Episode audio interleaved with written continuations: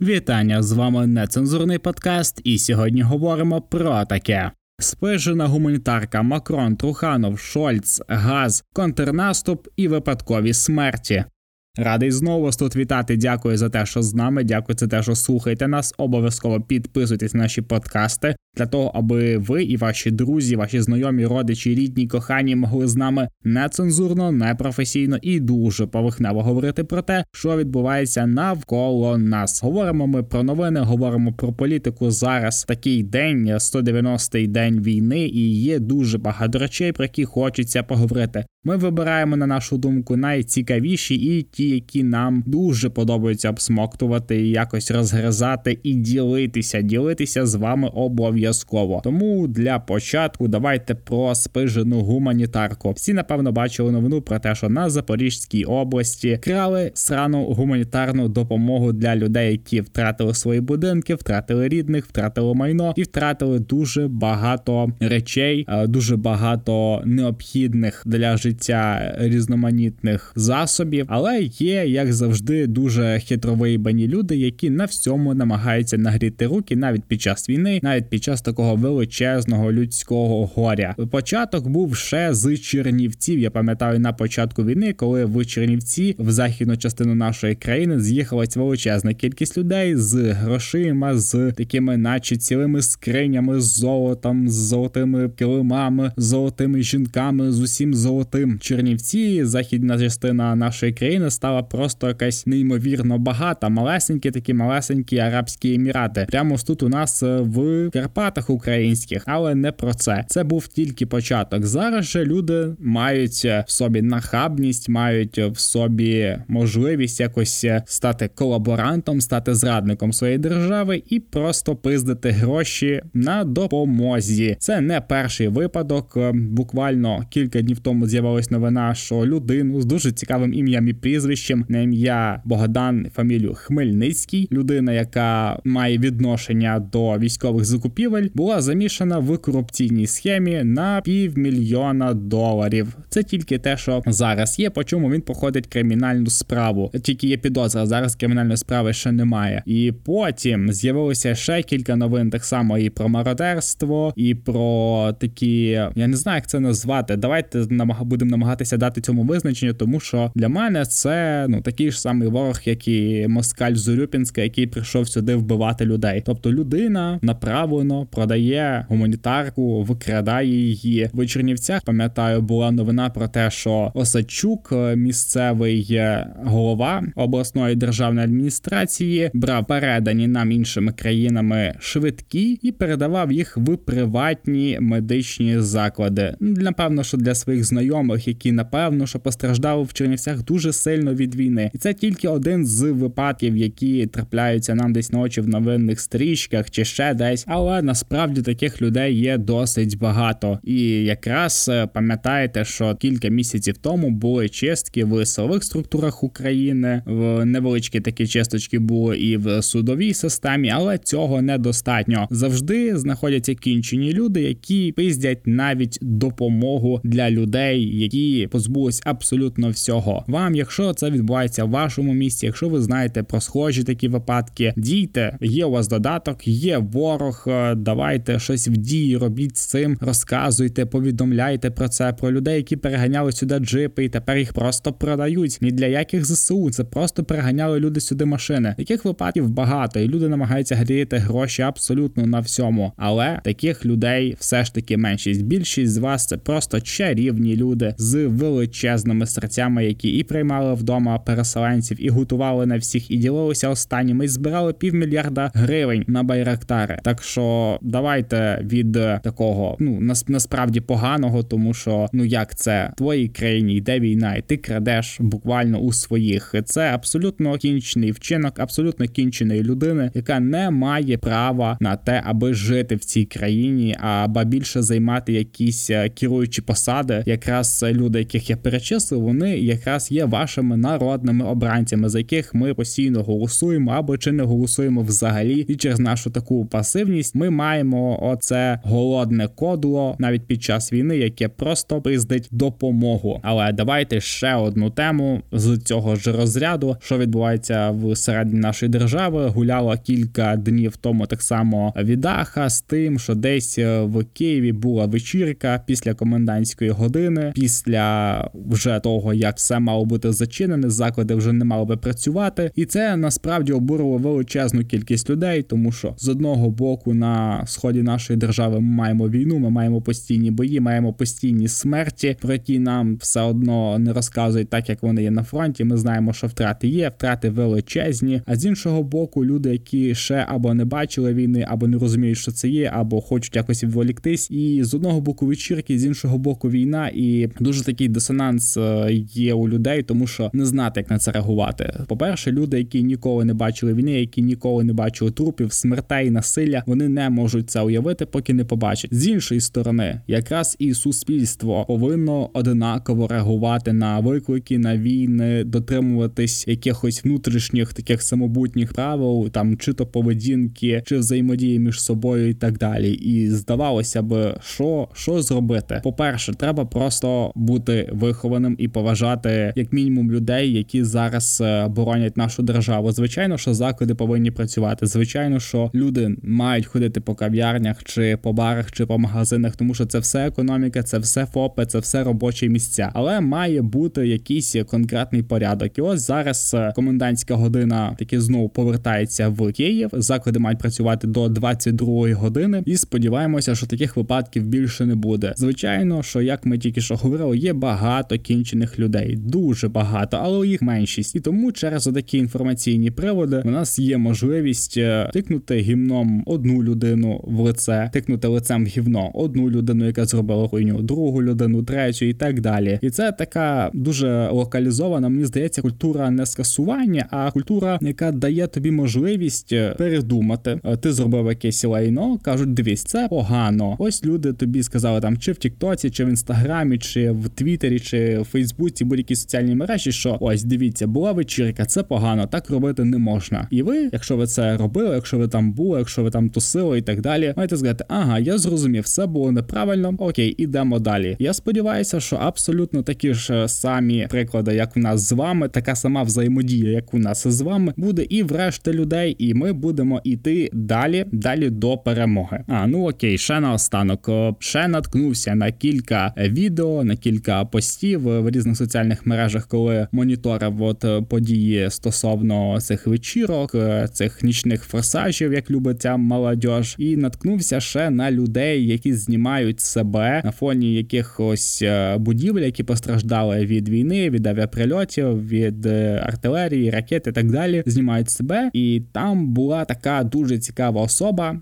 Жінка, я зараз її опишу. Жінка, якій років десь 30-35, з величезними ботоксними губами, е, з таким дуже яскравим макіяжем, яскравим манікюром, якимись цяцьками на руках. Мені здається, що я вже один раз описував таку жінку, а насправді це була зовсім інша. І якраз і справа в тому, що такий візуальний вигляд в основному в більшості випадків і якраз і дуже чітко ілюструє цю людину як і зовні, так і всередині, тому що вона знімала себе на фоні розваленої будівлі і каже: Ну що там, Львов, як вам весело? А Тернополь, як, нормально, все да, хорошо, отдыхаете, тусуєтесь. Тобто, блядь, ти вирішила е, зробити відео, зробити себе дохуя правильною за рахунок того, що зробила селфі на фоні розваленої будівлі від ракет, і цим ти намагаєшся комусь натякати на те, що якось їх пристидити, а якось е, зіграти на тому, що ти зараз в тому місці е, дає будівля, яка постраждала від війни, е, і робити себе на якусь ступінь вище і когось намагатися застидити. Люди не винні в тому, що є міста, так які не потрапляли ще ракети, так як ті ж самі Чернівці, або є міста, такі як Львів, Тернопіль, Івано-Франківськ, Ужгород, куди приїхала величезна кількість переселенців, і ці люди повинні відчувати почуття провини через те, що в їхньому місті, де вони зараз живуть, не йде бойових дій. Персонаж чи особа, людина, чи оце незрозуміле зліплене з ботоксу накладних нігтів айфона і лаку для волосся опудало. Якщо воно собі дозволяє такі речі, то це якраз і, будь ласка, вам ота сама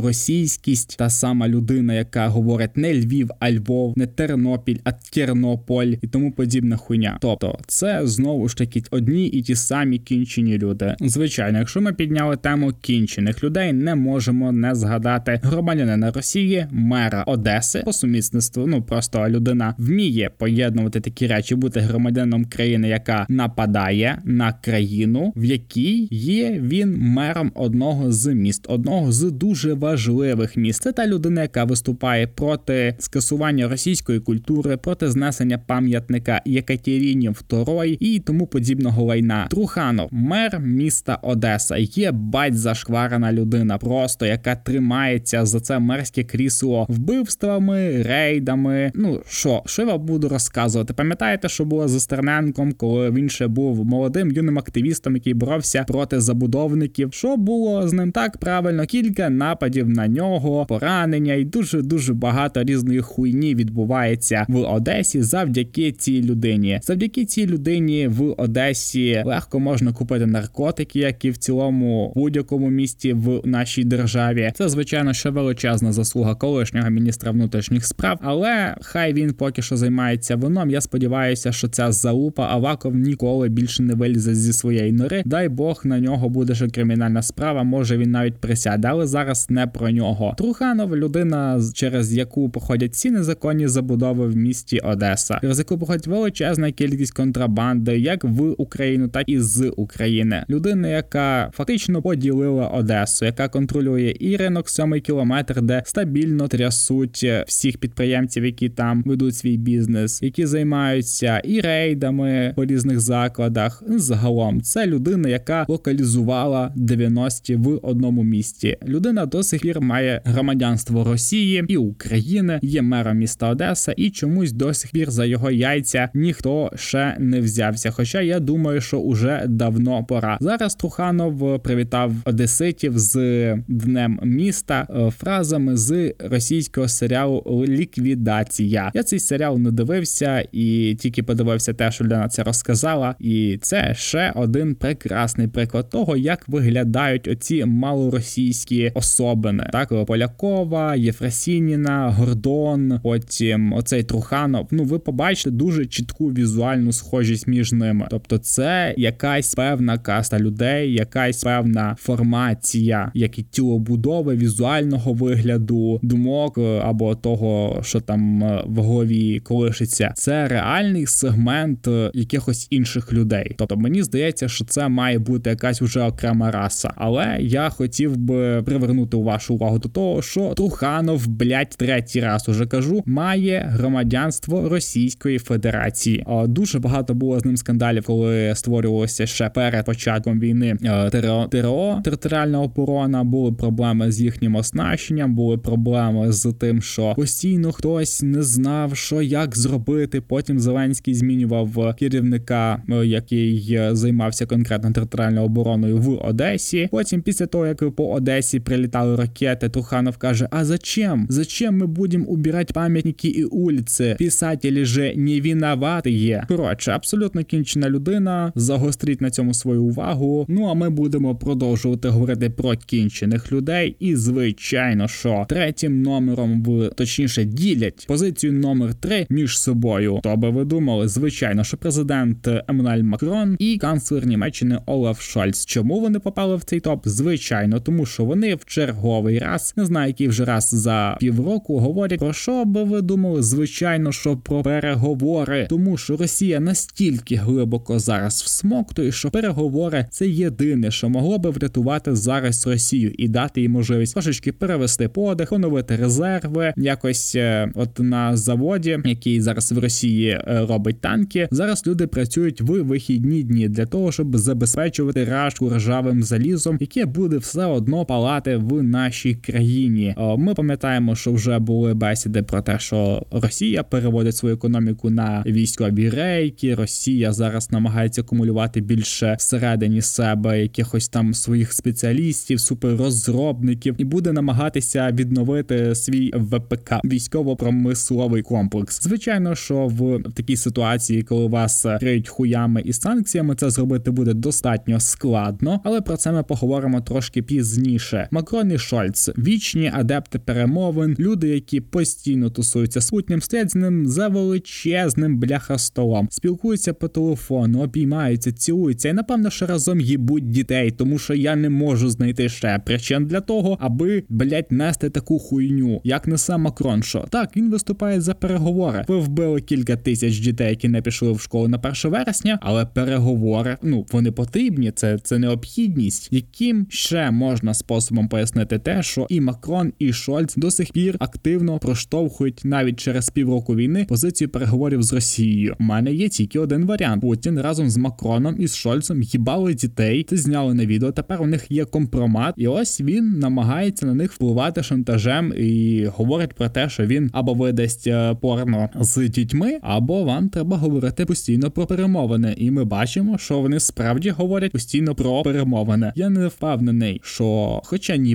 блять, я впевнений, що кожен блять з них могли би їбати дітей, але зараз е, про перемовини. Після того як і Макрон, Шольц, Дракі і президент Румунії побували в Україні, в Бучі, Ірпіні, Гостомелі, подивилися на зруйновані будинки, на зруйновані життя, на скалічених людей. Бажання говорити про перемовини дуже сильно знизилося. І чим далі ми, чим далі ці люди відходять від війни, від смертей, від постійних ракетних обстрілів, тим легше їм говорити про перемовини. Це ж та сама ситуація, коли ми говоримо про війну, і люди, які в Львові, наприклад, ходять в кав'ярню, вони не розуміють, що таке війна, як люди розуміють це з того ж самого Миколаєва чи Херсона, чи з будь-якого поки що окупованого міста. Тому Макрон все ж таки намагається ще так усидіти якось на двох кріслах. То він говорить про те, що має бути тотальна перемога України на полі бою. То він говорить про те, що треба війну закінчити перемовинами, тоді вона зупинить смерті і так далі. Але ми бачимо, що Росія намагається то замирити весь світ голодом, то влаштувати ядерну катастрофу. Зараз е, ось уже я думаю, що буде якась ще нова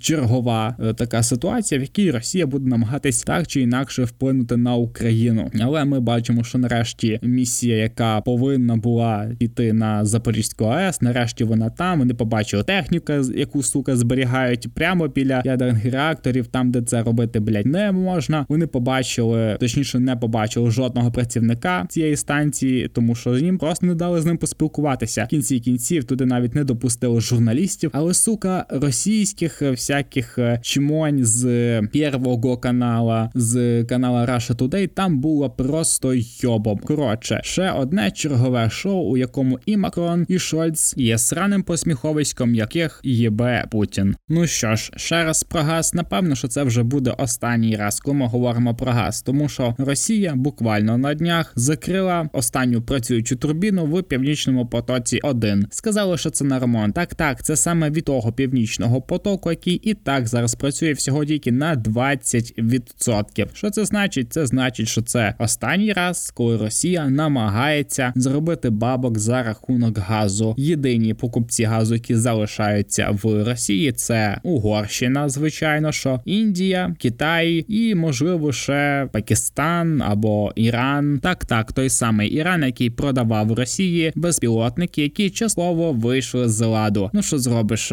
буває. Напевно, що Пакистан не дуже надійний, точніше, Іран не дуже надійний партнер. Як би це не здавалось дивним, чи не так Росія, але Європа в цілому достатньо заможна коаліція, яка може собі дозволити, наприклад, ну вкласти 300 мільярдів євро в зелену енергетику. Така інвестиція свідчить про що? Про те, що в подальшому в перспективі ніхто не збирається купляти енергоресурси в Росії. Минулого року якраз е, був великий саміт, е, на якому був наш президент, де говорили про зелену енергетику, про перехід Європи постійно на відновлювальні джерела енергії. Ця інвестиція є чудовим прикладом того, що Росія чудово зарекомендувала себе як найбільш кінчений постачальник, як найбільш ненадійна країна, яка нарешті дала змогу всім зрозуміти, що це їбана бензоколонка, яка намагається вплинути на вашу країну, яка намагається проштовхнути свій бредотний гнилий російський мір абсолютно в будь-які країни, і країни навіть з цим зараз почали боротися. Але давайте ще трошечки про паливо. Отож, е, інвестиції в зелену енергетику не тільки ними Євросоюз намагається боротися з Російською Федерацією. Також міністри країн Великої Сімки планують узгодити план щодо обмеження цін на нафту, що є дуже важливим, тому що Росія минулого року використовувала нафту знову ж таки для того, аби впливати на світовий ринок. Через це країни ОПЕК збільшували видобуток, тому що Росія створювала кризу. Сполучені Штати випускали дуже велику кількість нафти на ринки для цього ж, щоб знову таки зробити баланс. Зараз буде чітка стеля для цін на російську нафту, тому що і Китай, і Індія та сама купляють за одну ціну, інші країни купляють за іншу. Плюс Росія постійно постійно намагається за рахунок свого болота на щось вплинути. Ба більше Урсула фон дер Ляйн, е, голова Єврокомісії, запропонувала ввести обмеження ще і на ціни на газ, який Росія експортує в Європейський Союз. Крім того, Аналена Бербок, е, міністр закордонних справ Німеччини, заявила про те, що вони санкції знімати з Росії не будуть, навіть якщо через е, як би так сказати, через платіжки, давайте так, люди будуть виходити на мітинги, тому що ціни справді зростуть, але на те, аби знімати з Росії санкції, іти в ще більшу залежність, ніхто не збирається. Дуже добре, що таки не вийшло в колишнього канцлера Німеччини проштовхнути цю ідею до кінця з північним потоком, не дивлячись на те, що його добудували, не дивлячись на те, що там є і інвестиції німецьких великих компаній і німецького бізнесу в цілому. Зараз це справді допоможе Європі, хоча б поки частково позбутися залежності від газу. Крім того, всі прекрасно розуміли, що цієї зими Росія буде намагатися ще більше шантажувати Європу, тому в основному в більшості е, країн є достатньо палива, достатньо газу для того, аби пройти ну плюс-мінус нормально цей опалювальний сезон. Подивимося, що буде ще з зимою. Все залежить, звичайно, що ще і від погоди. Так, звичайно, Україна так само готова проходити цей опалювальний сезон. У нас є трошки перевага, якщо це можна назвати, тому що в нас кілька міст просто зруйновані. Кілька міст е, так є величезна кількість е, територій, комунальних підприємств,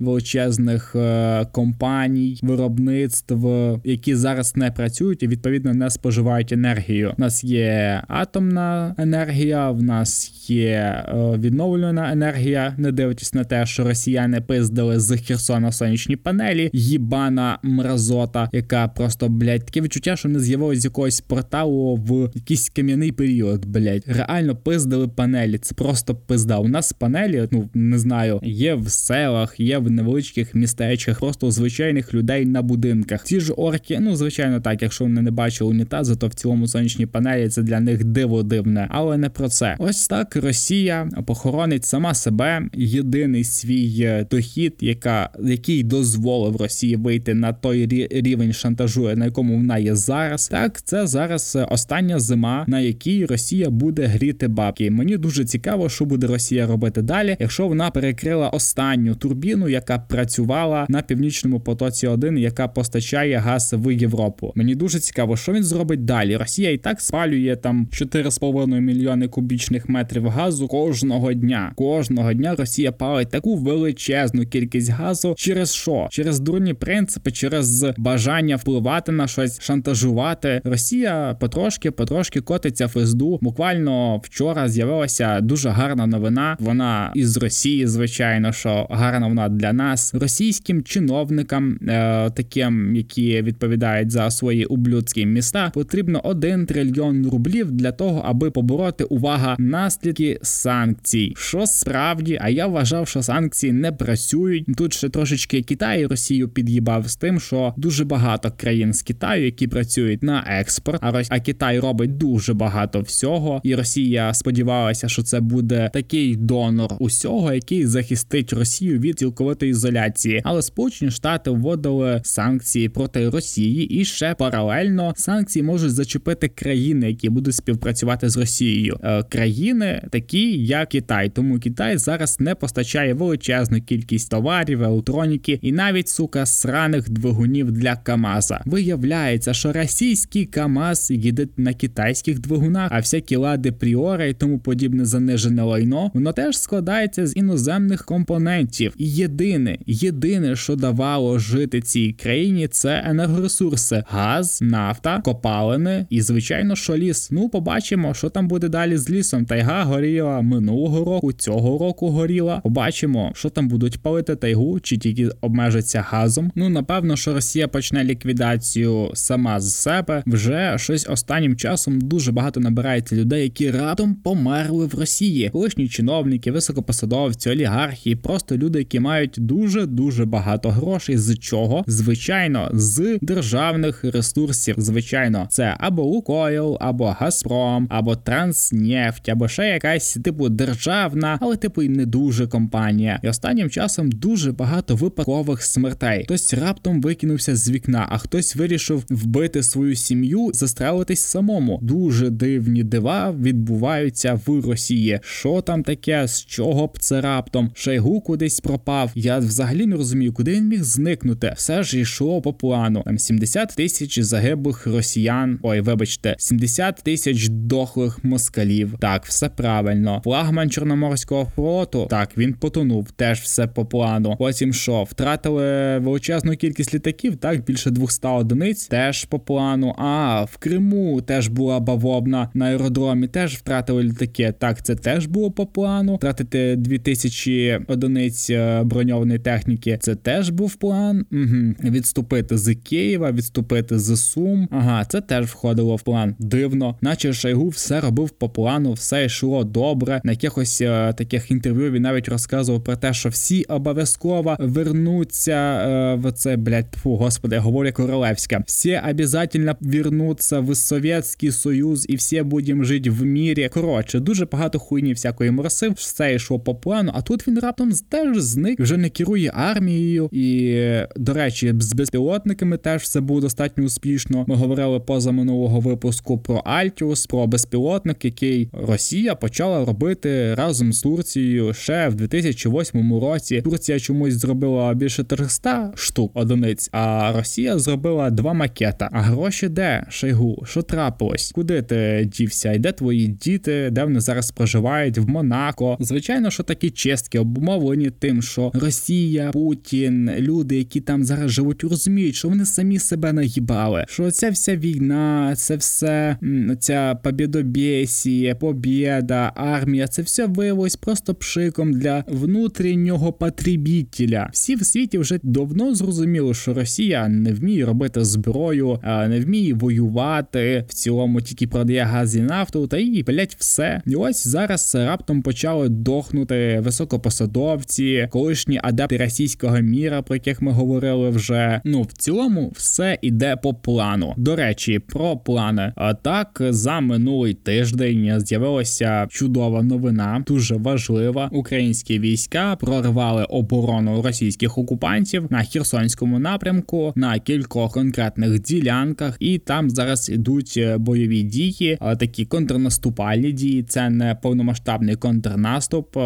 Напевно, що це для того, аби трошечки росіян пришугнути, аби дати росіянам можливість стягнути туди ще більше техніки, ще більше людей для того, щоб хаймерсами їх там похоронити. Ми бачили і американські там танки, гаубиці, різноманітну зброю, яка постачається до нас абсолютно з всього світу цивілізованого увага. Але ми бачимо, що це не якийсь там супермасований наступ, це не супер якась масована атака, де всі йдуть одним фронтом в Херсон. Ні, це щось маленьке, чітке, але дуже результативне. І дуже багато з'являлося різноманітних карт, думок, е, арестовичів, всяких фейгінних, різноманітних е, експертів, так званих, які розказували про те, що там Херсон буде взята, не буде взята, взяли в кольцо, не взяли. Будь ласка, давайте не розводити оцей сюр, як в російських телеграм-каналах, коли по Криму прилітає. Давайте довіряти нашій державі, президенту, офіційним джерелам інформації інформації, а також донатити на ЗСУ. Обов'язково підписуватись на наш подкаст, рекомендувати його своїм друзям, знайомим, рідним, родичам і обов'язково коханим. Також у нас теж є патрон. Якщо вам подобається те, що ми робимо, якщо ви хочете нас підтримати, будь ласочка, на патроні немає абсолютно ніяких новин, постів і так далі. Тому подібне. Він тільки для того, аби ви могли закинути якихось кілька баксів нам на каву, наприклад. Ну а на цьому вам дякую і.